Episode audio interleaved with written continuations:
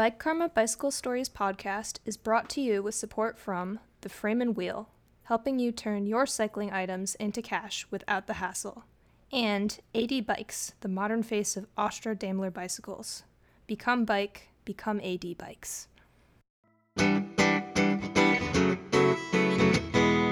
Hello and welcome to episode 46 of the Bike Karma Bicycle Stories podcast. I'm your host, Tom Brown. The mission of the show is to bring together bicycle loving people from around the world through sharing stories. This time on the show, we go from art to animals to Mrs. Bike Karma doing a reading of historical propaganda. You have a lot of podcasts you can choose from, so I really appreciate you coming along for the ride on mine. And this episode has been a long time in coming, so let's roll out.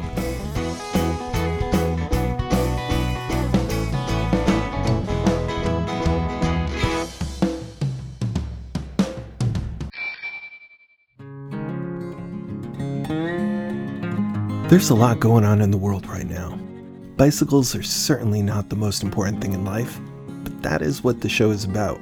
I want to continue to bring you stories from around the world about bicycles and cycling in order to make positive connections between humans. All that world is still there, even though it has been eclipsed by some major disturbances. Knowing that there is so much else going on for people, I want to acknowledge the struggle but also provide just a brief break from the struggle for listeners who want that. So, whatever is causing your problems right now the pandemic, politics, health, income, your roommates, or all of the above I want to validate what you may be going through right now and sincerely hope that the situation improves for you as soon as possible. By continuing to share stories about cycling, I hope I'm helping a little, if only indirectly, so many of us find comfort in riding, wrenching, and collecting bikes and the friendships we make in doing those activities. This is a tough stretch, and I hope you come through it as good as possible. I appreciate you coming along for the ride with me on this podcast. Let's keep rolling.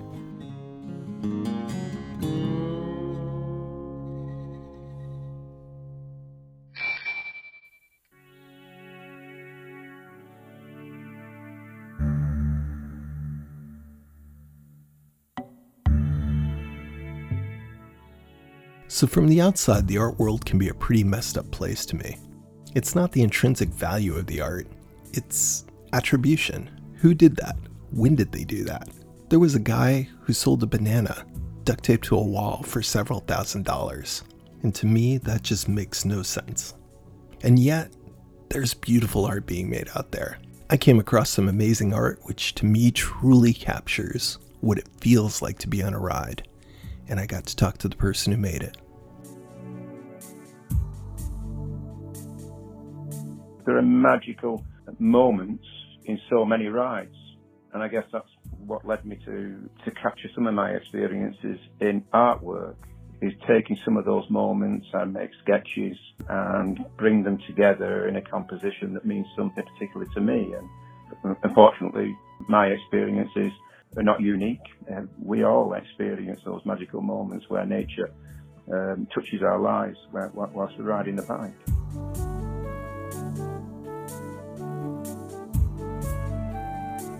Yeah, it's great. Those special moments, I think they're they're what keep us going out, aren't they?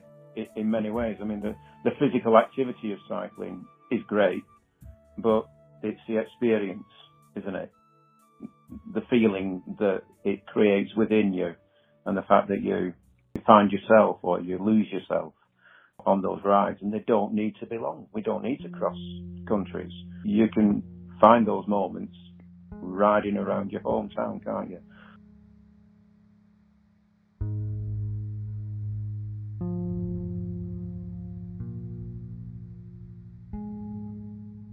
Hi, I'm, I'm Dave Flitcroft.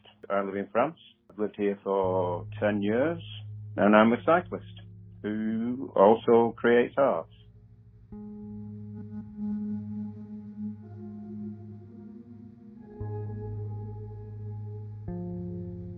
I live in a, an area where people have walked and travelled for centuries and over those periods using the same routes time after time. The, uh, the, the routes have worn through uh, footfall and uh, wheels. Currently, they're used by hunters' vehicles and agricultural vehicles, and it continues to wear the, the route away. So they're quite shallow um, grooves in the land, uh, typically edged by trees, which also form a tunnel as the branches join together above above the the roots, and they create really spectacular rides. At any time of year, uh, they're particularly charming.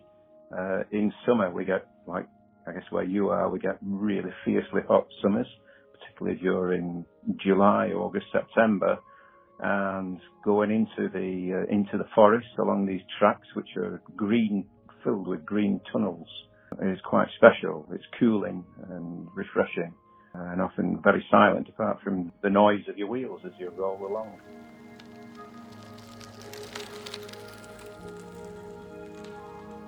What is your favorite cycling story?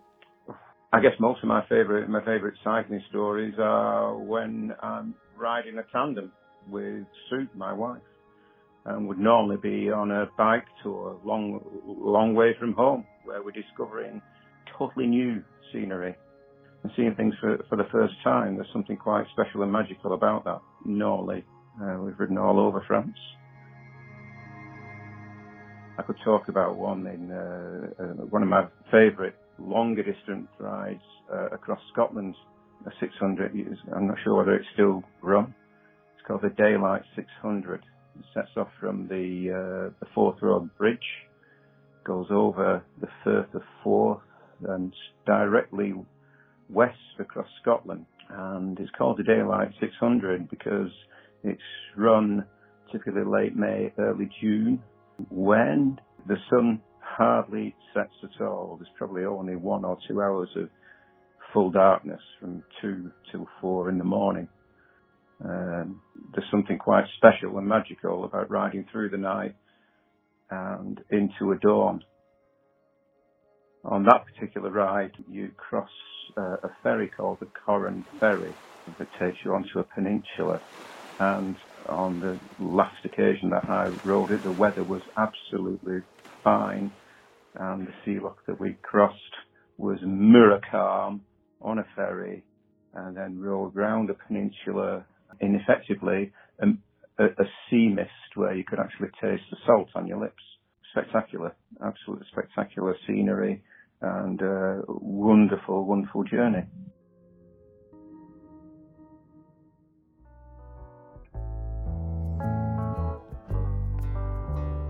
what you do is you capture the feeling of the ride in a way that, you know, a picture can't. Well, that's really kind of you to say so. Um, thanks.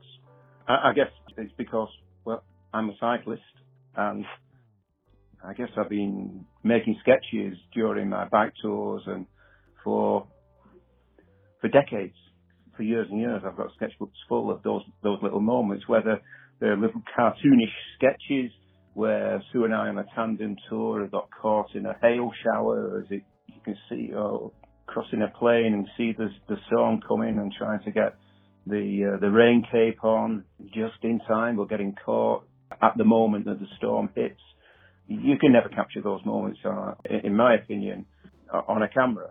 Um, but just little sketches that you might be able to make will, as you look through a journal or a diary of a holiday, will just capture that moment in a way that words seldom do, and you would miss the opportunity on a camera. And, and, and I guess it's through those moments and little cartoonish sketches that I've made over the over years that have evolved and maybe now and then uh, capture a capture a feeling and can communicate a feeling that I experience that resonates with uh, with a viewer, and it's great to be able to share that.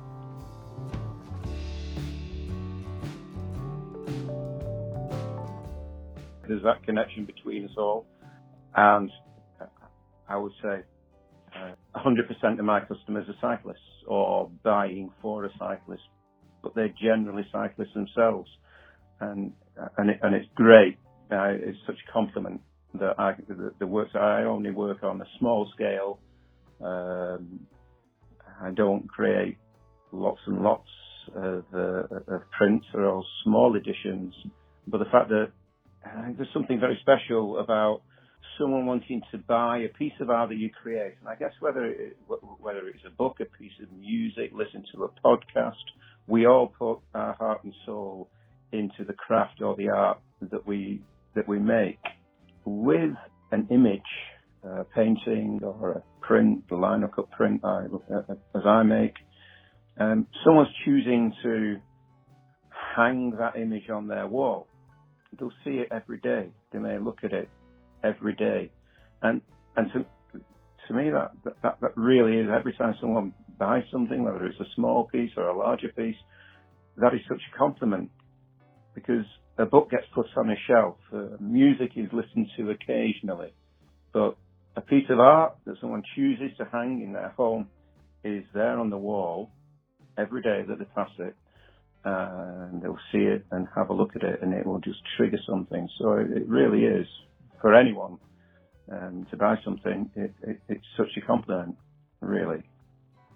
And it, it motivates you to do more, obviously. It's really encouraging.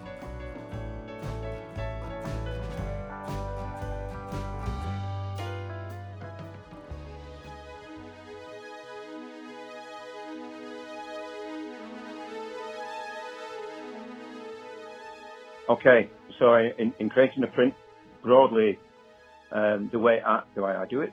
There are, there are two broad styles that I use. One is black and white, and another is it, the other is color. And whilst the medium is the same, that it's um, using a piece of uh, a lino, uh, a, a, material to gouge uh, to gouge and carve away, very much like a wood block, but it's softer and easier to to manipulate and carve. Um, the actual techniques are different. Both techniques start with a sketch and or a drawing and people who, who are keen on art are always sketching and doodling away. Um, so building an image into a drawing or a composition is stage one, uh, typically on either a large piece of paper or sketch pad. The second decision will be whether it's going to be a colour or a black and white image. We'll talk about the black and white images. That uses, I would transfer the drawing, so using a piece of tracing paper, trace my drawing and rub it onto, uh, very much like you did at school, by applying pressure to the back of the tracing paper, put the pencil marks onto the lino. So what that does is obviously creates a mirror image of the design. So you're working in reverse from that point. And then I cut away the uh, sort of black and white. Obviously, you start with a piece of lino, or if you think about a, a solid surface like a piece of wood. And every time you use very sharp tools specifically made for wood carving or for, for lino cutting. Okay, lino or linoleum, when lino printing started or became particularly popular back in the 1920s uh, to 30s, people used floor linoleum, you know, the floor covering, and pieces of that. So that kind of oilcloth or um, a Hessian backed uh, material. How would I describe it now? So we don't use floor coverings anymore. You can buy artist grade linoleum. It's Hessian backed. It's about three millimeters thick, a grey, very flat, smooth um, material, which is very, very smooth, matte. Typically, the stuff I use is, is grey coloured, but equally you can get brown coloured. Or I know in America they sell a pink soft cut material, which is easier to gouge and cut very popular. It's very popular in the states uh, amongst uh, amongst artists. Is the lino cutting. Um, yeah. Every time you gouge a piece of wood away, or make a line, or make a mark in the surface of the lino, that mark will show as white because ultimately we're going to roll ink over the lino, and wherever you cut away, there will be no ink going on that uh, on that gap that you've created. So the challenge with a black and white piece of work is lino cutting doesn't particularly, it's not, not particularly, it's not the right medium to create a line drawing. If you want a line drawing, draw with a pencil or with pen and ink or something like that. In my opinion, lino isn't a great medium for creating lines. So you create your shapes like a cyclist or a tree by the way that a black area meets a white area. So you're making patterns and shapes that actually form your ultimate picture. And so if you look at some of the black and white works that, that I've done, the cyclists will be formed through gouging the shape of the cyclist out rather than outlining the individual, if you're with me.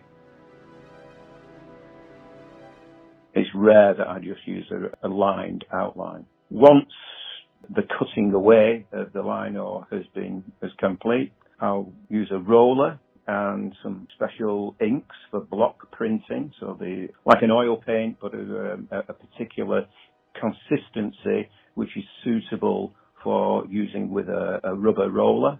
Roll it over the lino and then pass that through a big mangle type press, if you will. You can think of a, a mangle that you would have been back in the old days, dry clothes through. Essentially, an etching press is got a big steel roller uh, with a big winding handle on that you wind the, the lino with a piece of paper over it through applying constant pressure. And as it comes through the other side, pull the paper away and the ink is transferred to the paper and there you are, you've made one print, black and white print.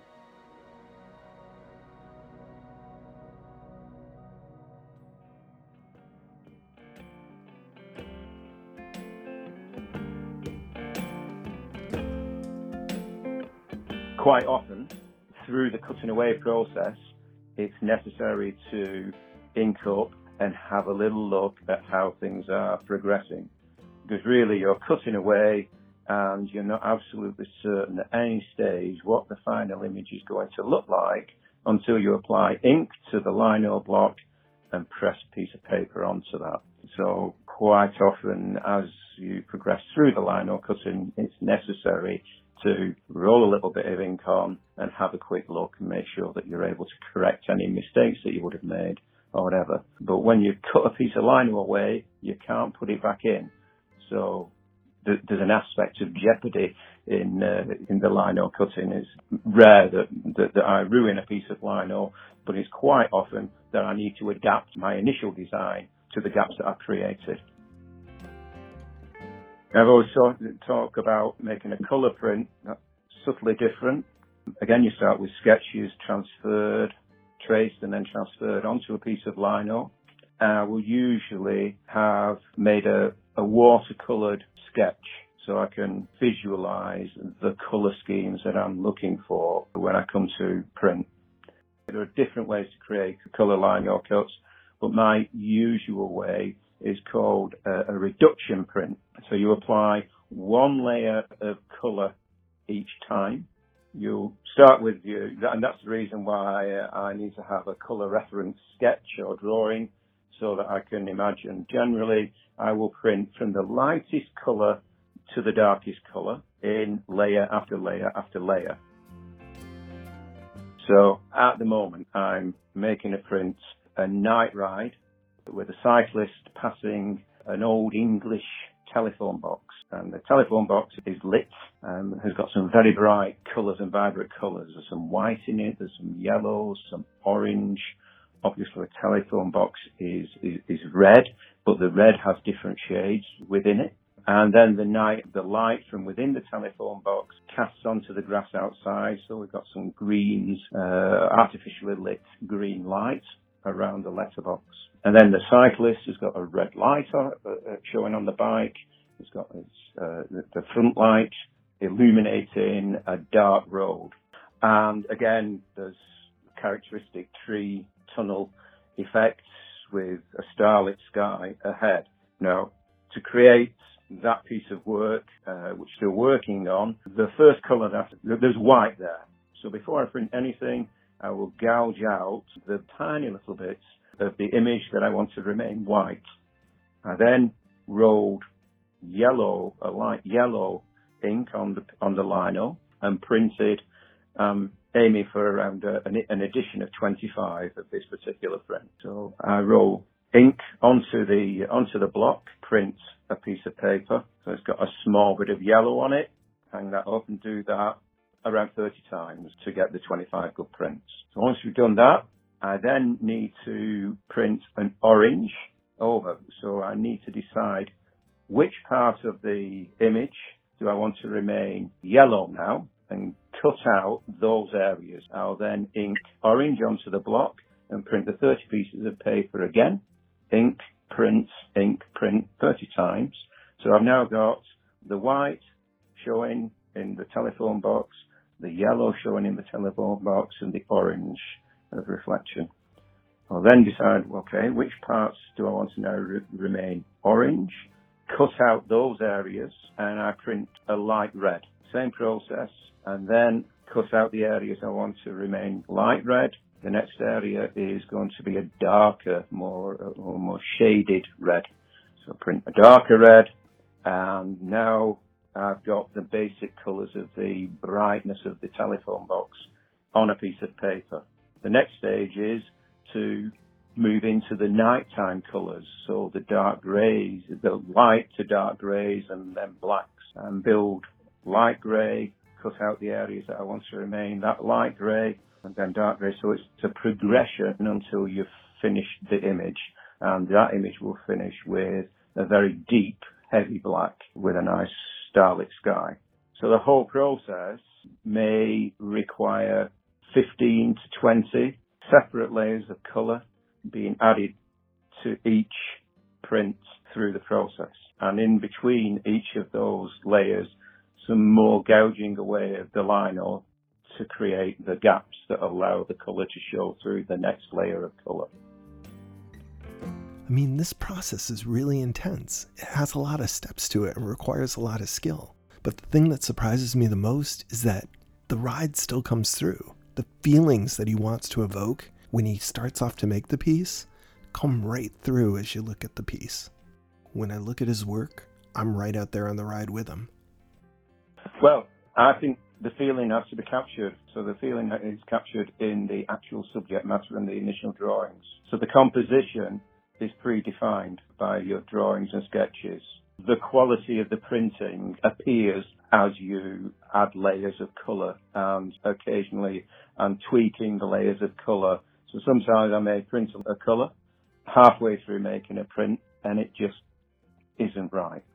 And so, but all isn't lost because I can print a different layer of colour on that. You can't remove the colour, but you can adapt. So our things are only fixed on the image once something's been cut away and then it's fixed in the image. So I guess, I mean, I guess we experience as the years go by and the hours go by, perfecting sort of the lino cut process, I guess that's the essential part is, is I guess practice, like as in anything. I really like your art. You know, I really do. Um, and the one that I got was called Owl Encounter. Yeah. Is there a story behind that one that you could talk about? Yeah, uh, there is. Yes, the owl was in in France, probably less than less than a mile from home. I cycle a lot. I live in the in some beautiful countryside, just on the edge of a forest, and often ride just at dawn or at dusk is a good time to ride to see the wild animals uh, around here, particularly lots of deer and occasionally wild boar. And one particular evening, just as the sun was setting, I was riding home along a track through a forest, very much like a, we call them a holloway back in the UK and there was an owl, a barn owl, flew right over my head, and it had prey in its claw, and the light was just sufficient that you could see the owl, and it was a really fleeting moment. And as you know, if you see, if, if you encounter an owl like that, they are totally silent. It's almost ghostly, the way that they glide uh, above you. Um, and like so much of my art, these uh, the, the, encounters with wildlife or fleeting visions you never have your camera ready to capture that moment. And that's the beauty of being able to work up a sketch to catch that, capture that moment and then use it later in, uh, to, to make a piece of art.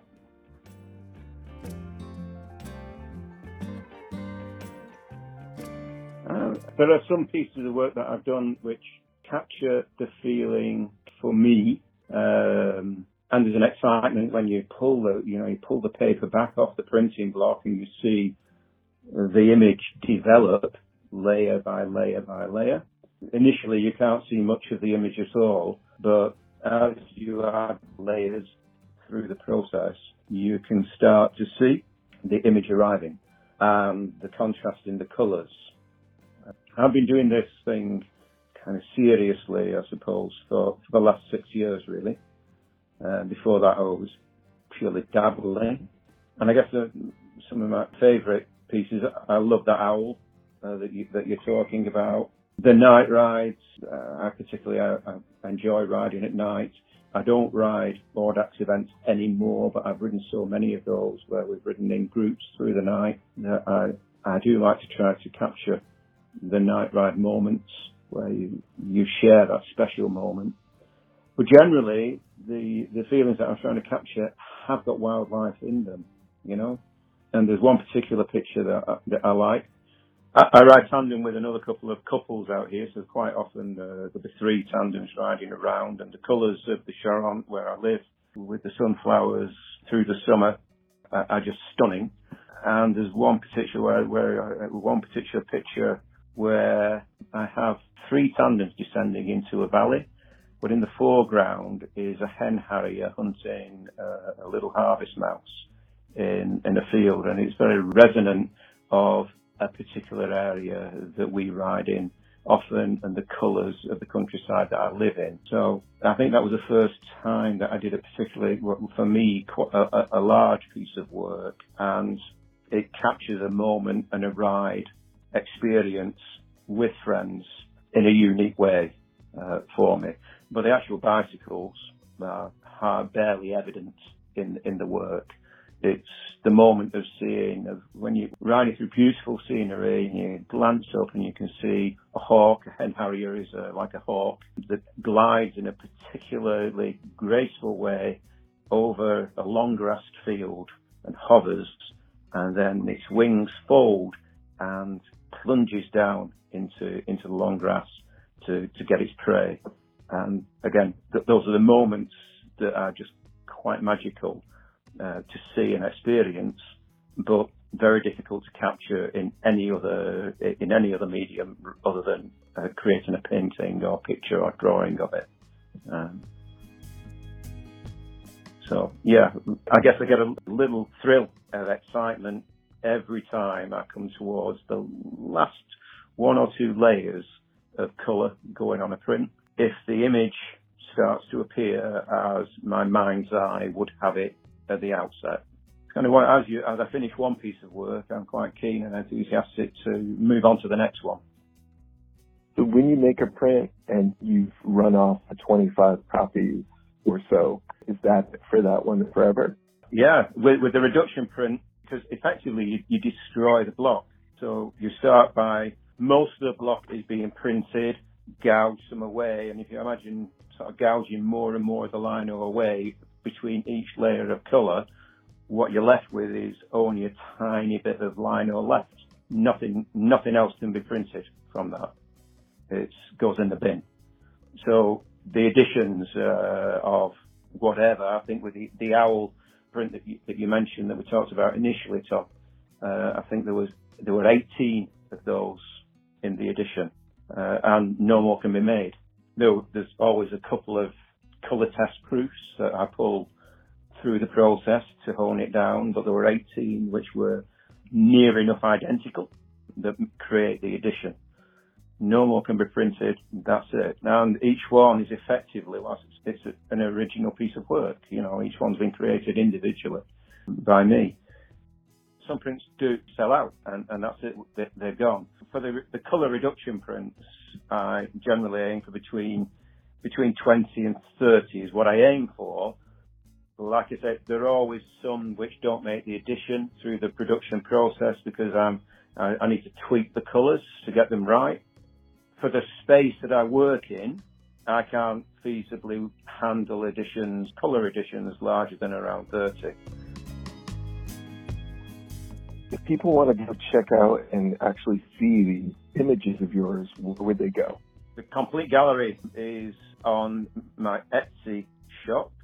If you search on Etsy art from the bike shed, then you should find links on Google direct to my shop. I have a Facebook page, Dave Flitcroft is Art from the Bike Shed, where I give updates on work that I'm working on. I also update through Twitter and, and Instagram. So on, on all, all of these, search Art from the Bike Shed or my name, Dave Flitcroft, Art from the Bike Shed. You should find me on Twitter, Facebook or Instagram. I should add also, Tom, that shipping is also free all over the world call it a gift from the uh, the Amazon world, I suppose.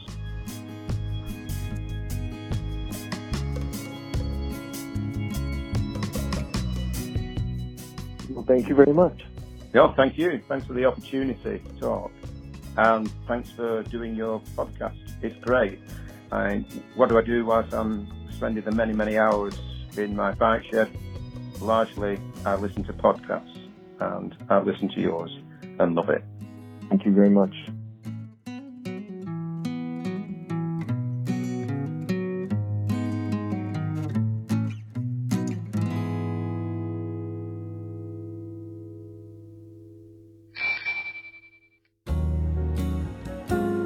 So it's time for the mid-roll thank yous here on the Bike Karma podcast. First of all, thank you for listening. I really appreciate it. If you want to help the show, one of the easy no-cost ways of doing that is to leave a positive review, share, or follow online. So a special thank you to Jeff Giardima, Duck Crusher, Mickey Kerr, Eric JB1203, Alan, Two Busy Women, and PG Funa for following on Podbean.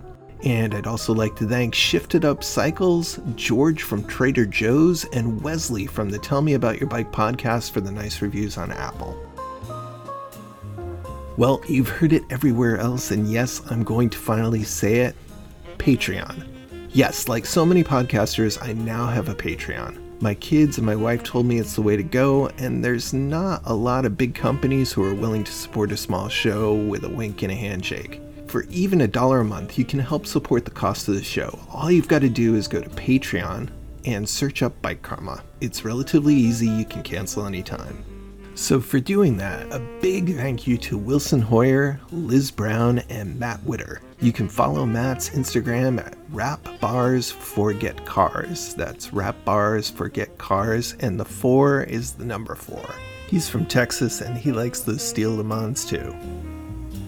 Patreon's really easy to use, and a lot of people have used it, and it really does take amounts as low as a dollar per month. But if you don't like that kind of thing, you can also do a one time support gift by PayPaling me at paypal.me backslash bike karma one word. So that's paypal.me backslash bike karma one word. And a big thank you to David Cantor for doing that. I do have just one more Velo art card from the Urban Adventure League Shawn Granton available as a thank you gift at any level. And even after that's gone, I can send you a sticker pack. If you forget any of these two ways of supporting the show, or you want to get a hold of me about a story or whatever, you can also just email me at bikekarmaguy at gmail.com at any time and I'll send you the links. I want to thank all the people listening all over the world. I really appreciate it. And if you've shared a story and you're waiting for yours to come out in the queue, I really appreciate your patience. I try and put love into each and every segment, so it does take quite a while. As always, helping out to support the show, I want to thank Fred Thomas from the Frame and Wheel and Aegis Bikes. Fred's a good guy with a couple of businesses to help keep you rolling in these strange times. Hi everyone. Fred Thomas here at Frame and Wheel.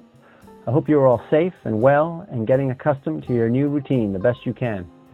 It has been a disruptive week for us too, but Frame and Wheel continues to operate because cyclists from all over the country and the world are still making purchases, and USPS, FedEx, and UPS are still operating. Many bike swaps are canceled, and stay at home orders and social distancing requirements make it difficult, risky, or impossible to complete a transaction in a parking lot. That is why I want to remind you about the Frame and Wheel Velodrone program. This program makes it easy to ship your gear to our facility. If you have a box but no shipping label, you just tell us the dimensions of your box and we will email the shipping label to you. If you don't have a box or a shipping label, we will ship you a box with a return shipping label on it. All you have to do is get your items into the box and call the carrier to schedule a pickup. The Velodrone program allows you to comply with stay-at-home and social distancing orders and still get your gear to us and ultimately to the market. These are unprecedented times, so we are going to be ready to work with you on Velodrone fees. It is the least we can do to help, and I am convinced that if we stop fear from getting the upper hand, listen to our public health officials, and help each other out any way we can, we will emerge from this ordeal safely and stronger than before. Stay safe and well, and please reach out to me on social media with any questions. Thank you. All right, thank you, Fred. If you're just sitting around looking for some extra cash from your underused bikes, parts, and or accessories, he can get your stuff listed and sold. So please check out the Frame and Wheel. Now back to the show.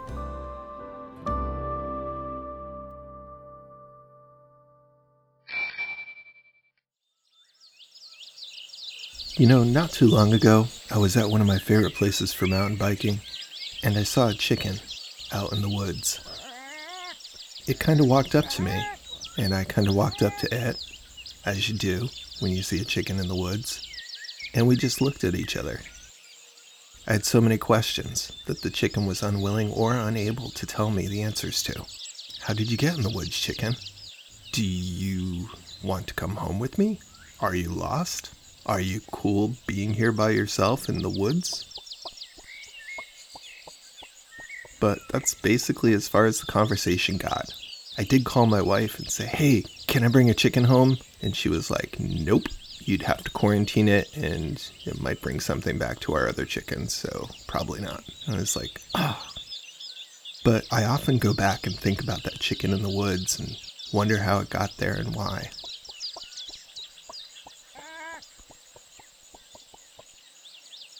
Recently, I talked to Wesley, who does the Tell Me About Your Bike podcast, and he told me about some of the animals he's seen in the woods.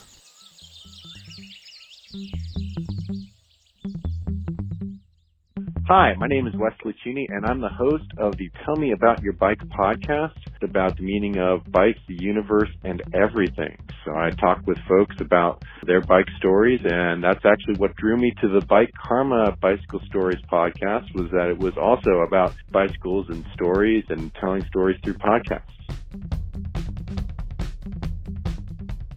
Oh man, my best bike story. There's a lot of bike stories that I've got probably um, the funniest one that I've returned to time and again uh, was when I was about 17 and I was working as a dishwasher at a Boy Scout camp in northern Vermont. And I had a morning off, and so I had decided to go for a 30 mile ride. And I was riding by myself, and this was in the days before cell phones, and there was no no cell phone coverage, no no payphones to be seen and I was on a pretty darn remote country road. I was seeing a car maybe every five or ten minutes. And I came around a corner and stepping over the guardrail was a year old moose. And I came to a stop about, felt about a hundred feet away from the moose. And I looked at the moose and the moose was about as tall as I was, and the moose was looking back at me. And then the moose started making um, grunting at me, and started pawing the ground. and I started thinking about what my options were because I uh I didn't think I'd be able to turn my bike around and pedal away from him before he could cross and be on top of me. And at that very moment, a car came around the corner from the opposite direction. The moose ran in front of the car. The car hit its brakes, almost hit the moose. The moose jumped over the guardrail and ran up the up the hill and away from me. And it turned out that the people in the car were parents of some of the Boy Scouts who were at camp because I saw them again a couple of days later and they looked at me and they said, didn't we see you next to a moose? And I said, I looked at their car and I said, yes, you did.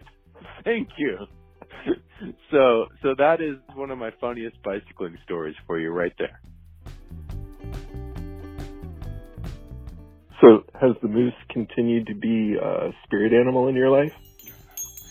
It has not. I mean, I certainly, you know, feel like a moose sometimes as well because I'm about six foot four and I'm a big gangly guy. But um, I've continued to have interactions with wildlife, and so that's kind of been a theme for me is that I'm always intrigued to see what kind of wildlife I see when I'm on my bike. So there's been times when I've been riding next to white-tailed deer. You know, there's always squirrels, gray squirrels are everywhere, and they're always running in front of me. When I was working up in Alaska as a bicycle tour guide, I got to ride next to caribou and then marmots as well. There was plenty of marmots and then bears. Mostly black bears, but there was a couple of grizzlies in there as well. One of the times I was riding by a grizzly bear was actually I was um, on my mountain bike doing a race. I was part of a 24-hour mountain bike race in Whitehorse, Yukon, and uh, it's called 24 Hours of Light because the races run during the middle of the summer, and so with the Arctic sun, it never actually gets dark. And so the rule is there's no lights on your bikes at night. Um, you have to ride all the laps without lights, and then you're encouraged during uh, from 10 p.m. until 6 a.m. You can get double lap points by riding naked. So I was riding naked at about six o'clock, five or five or six a.m. and ran into um, a grizzly bear on the side of the trail. And so I came to a stop and I looked at the bear and I said, "Hey, bear." And the bear looked at me and kind of did the kind of did this sort of bark at me, and then the bear decided to amble away from the trail and I was very thankful. And so I got back onto my bike and rode away and let the other racers know that there was bears about. But that wasn't uncommon for the for the race. That was just part of what you did. So so there's my bear story for you. It's another thing we have in common. Though I'm always in clothes. I'm always like talking to the wildlife too. Like you said, hey bear. I'm like always like, hey chipmunk hey deer. Yeah. You know, Squirrel. it's like what? yeah, what what's up with that? Just like you just you just say hey to these wild animals. It's funny the way you do that, and and I think that it's part of that's part of the reason that I ride my bike is so that I actually have the opportunity to do that because when I'm driving my car and I'm enclosed, I don't get the opportunity to interact with wildlife that way. Although actually I do, we do see a fair amount of um, wild birds when we're driving um, on the bridges around here. And so I'll always be pointing out when I see pelicans and herons and ospreys to my mm. kids. We often get to check that out. So I wouldn't say it's, but it's it's it's a lot less frequent. It's a lot less frequent in my car that I'll see wildlife, whereas on my bike I get to enjoy it a lot more. Yeah, it's definitely one of the perks. I went to Arizona a couple of years ago and got roadrunners and prairie dogs. So cool. You know, have a have a roadrunner run alongside you while you're on a bike. There's something. I have not had that opportunity. It. That would be pretty darn awesome. Did it say meet meet just like the one from the cartoon? It didn't, but it didn't not. Okay. So well, that's see, it could have. I've run into coyotes on my on my bike as well, and had them uh, staring at me when it was I was up in the Yukon biking alone, and kind of had that moment of wondering like, what are the coyotes going to do? And there was one of them that wanted to play and and run alongside, and there was another one that was sitting next to it that was a little more leery. So they ended up just watching me ride by very slowly as, as I was doing this bicycle tour up in the Yukon. So that was a pretty fun memory too. Sometimes they're very friendly. They're magical moments. Once I got I got slapped by a bird that was flying past me, and it was kind of perpendicular to the way I was going. Yeah, you got slapped by a bird.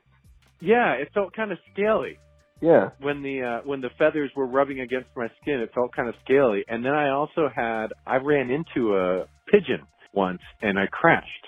Oh, I man. was going I was going under a um a railroad crossing. Uh so in Norfolk the Norfolk is a big railroad town. So the roads will go underneath the railroad tracks. And so they'll build, build these tunnels underneath the railroad tracks. So I was going through one of these. I was rushing to get to a group ride and I just, it was just after my birthday my parents sent me a, a new bike jersey. And so I was riding in my new birthday jersey. And as I was approaching the very bottom and I was going probably about 24, 25 miles an hour, I scared a pigeon that was in the middle of the road. And so the pigeon flew up straight towards me and whacked me in the shoulder. And I twitched and then caught my tire in the seam of the road and Oh, no. crashed. and so I, and so I, I tore my brand new bike jersey from my parents, my birthday present. And then I had a bruise on my shoulder in the shape of the bird's beak and head. Um, so I, I, I crashed off of a pigeon once. That's something you can say you've done now. Yeah, that's, check that one off the bucket list just in case you had it on there. Well, I really appreciate you sharing some stories with me today, and you've got your own show. You want to tell people about that? Yeah, it's called Tell Me About Your Bike. You can find it at tellmeaboutyourbike.buzzsprout.com. It's also listed on all of the big podcast channels. So you'll find it on iTunes and Spotify and Apple Podcasts and Google Playlist and lots of good things like that. Stitcher as well. So, uh, we're also on Instagram and Facebook. Tell me about your bike. It's the, uh, podcast about the meaning of life, the universe, and bicycling. So check it on out, y'all. Okay. Hey, thanks a lot for being on the show. Thank you, Tom. Take care.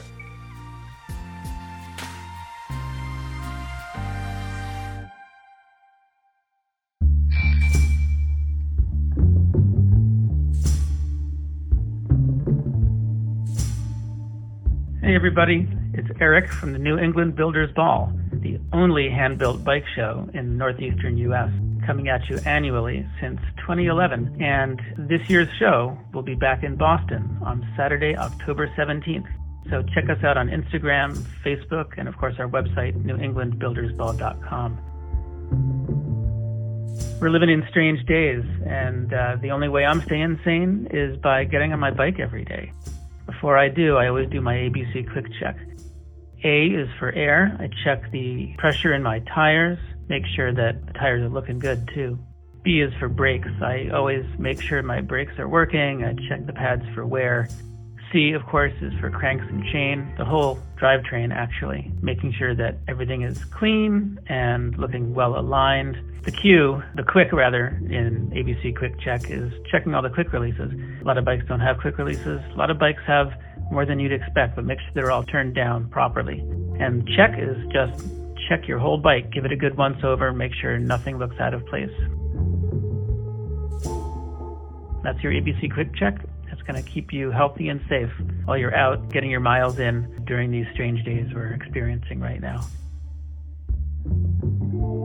And I do hope to see you at the New England Builders Ball Saturday, October 17th, this year sponsored by Velo Orange and Narragansett Brewery. Thanks, Eric, for telling us about the reschedule of the Builders Ball and for doing the ABC Quick Check. I'm planning on being there so Bike Karma can represent.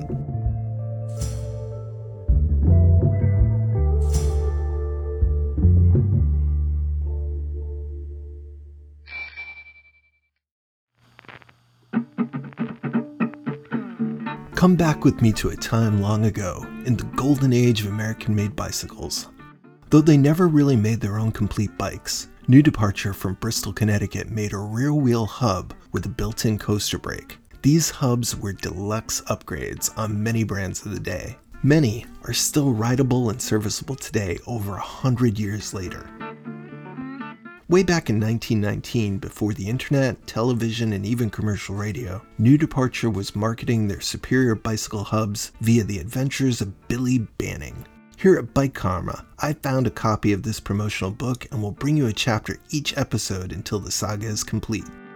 So come back with me to 1919 when Billy Banning's life was forever changed by a bike with a very special rear wheel. travel back through time to experience Billy's bicycle triumphs.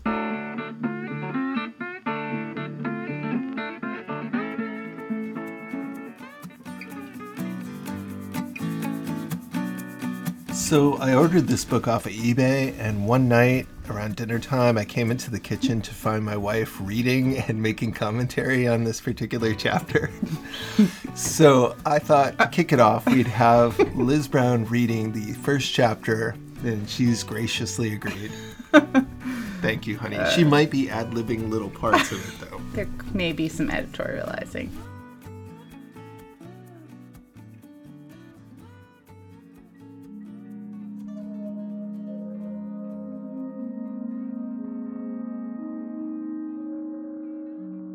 All right. Billy's bicycle triumphs. First triumph. New bicycle rids him of sickness. Come on, Billy. Let's go swimming. Can't, said Billy dejectedly as he sat on the porch steps and watched the boys of the neighborhood spin by on their wheels.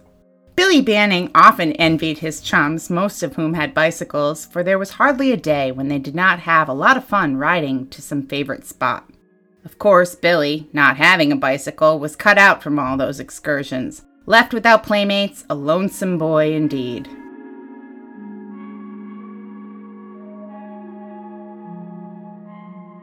There came a day, however, when a slight illness took a favorable turn for Billy.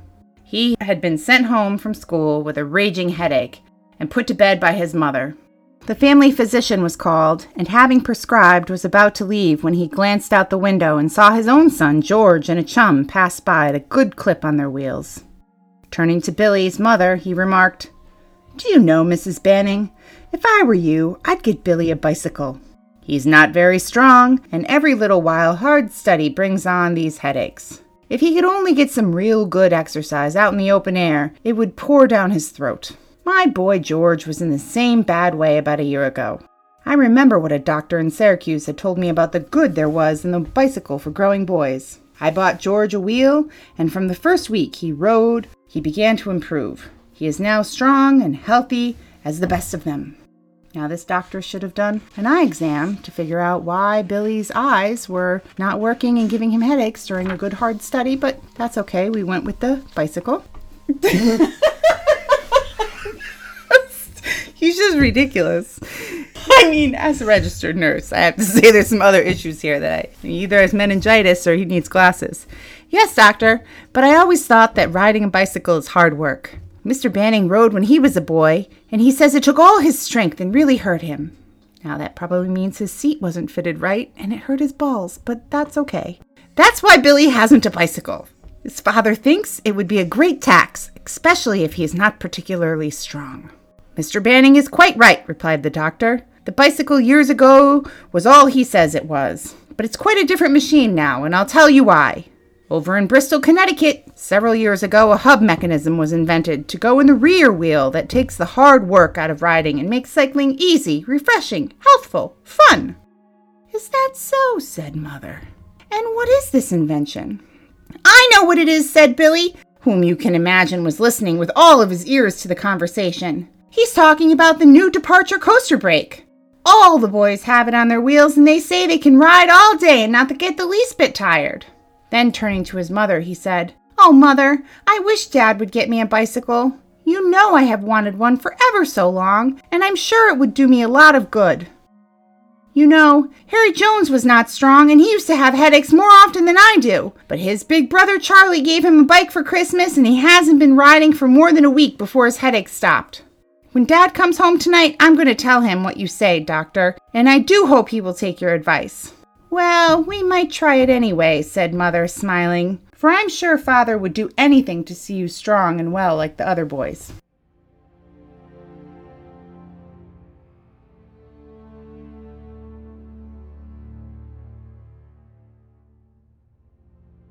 Billy had a little fever, and the doctor, fearing that a complication might set in that would mean a serious illness, called early the next morning, before Dad had left the house. He found Billy very much better. His father had agreed to get him a bicycle, and the boy was impatient to go out and buy it. I really believe, said the doctor, that your promise to Billy has more to do with his getting rid of his fever than my medicine. I shall be interested to know how the experiment turns out. He should not write a paper for the Lancet for this because this is not this is not good. This is not good at all. Okay. Bright and early the next morning, Billy went out with his father to visit the bicycle dealer downtown. After carefully inspecting the various wheels on display, they selected a handsome model. And you may be sure that the new departure coaster brake was part of its equipment, for Mr. Banning was told by the dealer that everything the doctor had said about this wonderful device was true, and then some. You can see, said the dealer, all of my stock is equipped with it. It has come to be as much a part of a real bicycle as the pneumatic tires or the handlebars. I never sell a wheel without it. The boys of the neighborhood were almost as pleased over Billy's new bike as was Billy himself. In less than a day, he had learned to ride and kept his balance. In another day, the boys taught him to mount easily and turn around, so that by the end of the week, Billy was enjoying rides with his schoolmates every day. The color began to return to his cheeks, the dullness was gone from his eyes, and his step was more sprightly about the house. I guess we didn't make any mistake in buying that wheel, said Dad to Mother one evening as Billy was giving evidence of a hearty appetite at the dinner table. It was not long before the headaches disappeared. Billy began to pick up in his studies and became a leader in his class. I mean, the bicycle turned Billy's life around. Without the bicycle, Billy for sure would have had to wear glasses and possibly would have had no friends. So Could have died. he could have he could have died. What was the copyright on this book? 1919. So Billy made it through. This is relevant data for those of us living in COVID. Billy made it through the Spanish flu, only to be weak and sickly without a bicycle. He could survive a pandemic, but a childhood without a bicycle, he was no match for. So this we should all invest right now because if anything, this bike tells us that bicycle stocks are going to go through the roof because we are in a pandemic also now and in a year from now weak little boys all over the country will be requiring a bicycle What about girls? I mean, there's no girls. there's no room for girls in this in this book there's this first of all this is a classic boys bike american style not that our folks our friends in europe would not they would not feel this but in america we have to have the ball buster bar on here so only boys should be riding this bicycle and um So his whole life got turned around, by this bike i mean it just makes you want to read the rest of the chapters and that's only the first chapter. That's only- only his first triumph. Mm-hmm. billy has a second triumph He has many triumphs. there will have to be more cocktails for me to read the second triumph. Well, So, no one's ever heard from um, Mrs. Bicycle Karma this whole time, but there's a reason. I don't ride the bicycle. Um, it's crazy, right? But so, um, so yeah. Ooh, Billy looks like he's going to the bank in the next one. He might be a grown up. We're not sure. ooh, you're teasing. So the next I'm episode. I'm doing a little tease for the next episode, but we there's a lot here. There's a lot of social commentary and historical perspective. and historical perspective, and it's not written from a feminist centered view at all. There's no. it hurts me to read this, but it's okay. Well, oh, he gets a oh on page 14, Oh, Mildred. Oh, there's a Mildred on page 14. I hope we get that far. if we get that far too, I haven't flipped through the whole thing. I will make sure we have the fuel to do that. Okay. All right, thank you All right. very much, honey, for You're- reading that dramatically, just like you did that night when I came in and saw you at the kitchen table reading this. It was horrifying. Okay. All right, All right. That doctor should lose his license. he's dead. Mm, he is He's dead. dead. Yeah. All right. Bye. Thanks. You're welcome.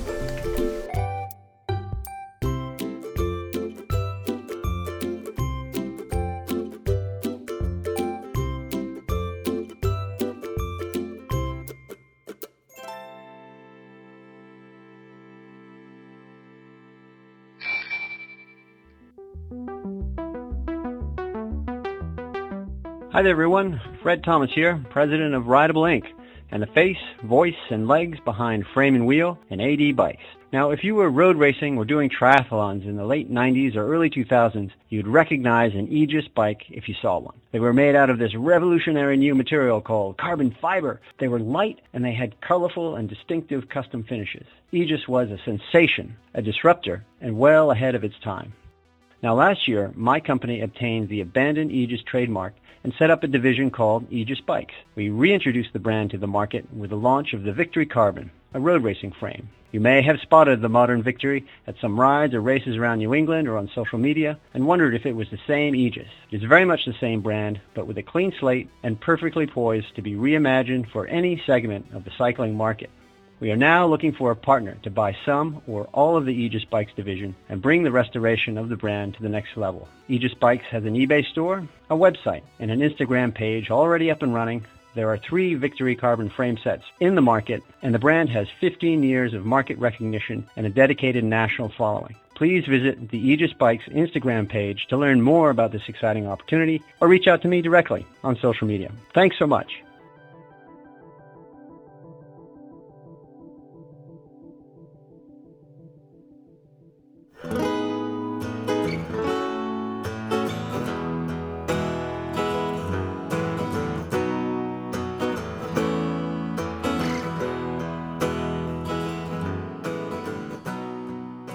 Well, we've reached the end of another episode of the Bike Karma Bicycle Stories podcast. I'd like to end the show by thanking Killer Glass and the band Mobjack for the excellent opening and closing theme music for the show. You can find more music from Mobjack at mobjackmusic.com or you can search up some of Killer Glass's newer work. The other music we use in the show is royalty free work, and I appreciate those musicians as well. A big thank you to David and Wesley and Liz and Eric for sharing on the show. A huge thank you to all the people around the world. Over 60,000 downloads in over 60 countries. I really appreciate and sincerely humbled by the experience. But even having said all that, if you know Oprah, please let her know that I'm looking for her to be on the show, as well as Greg LeMond. If you have a question, comment, idea, or perhaps you have a product that might fit for sponsorship or support on the show, you can contact me on any of the social media or email me at bikekarmaguy at gmail.com. That's bikekarmaguy at gmail.com. Apart from the music and Billy's Bicycle Triumphs, the Bike Karma Bicycle podcast is the intellectual property of Thomas Brown. All trademarks, copyright, and every other right is reserved and asserted. I have some amazing stories as always in the pipeline, so can't wait to get them out to you. But until next time, especially in these crazy days, be well and keep it wheel.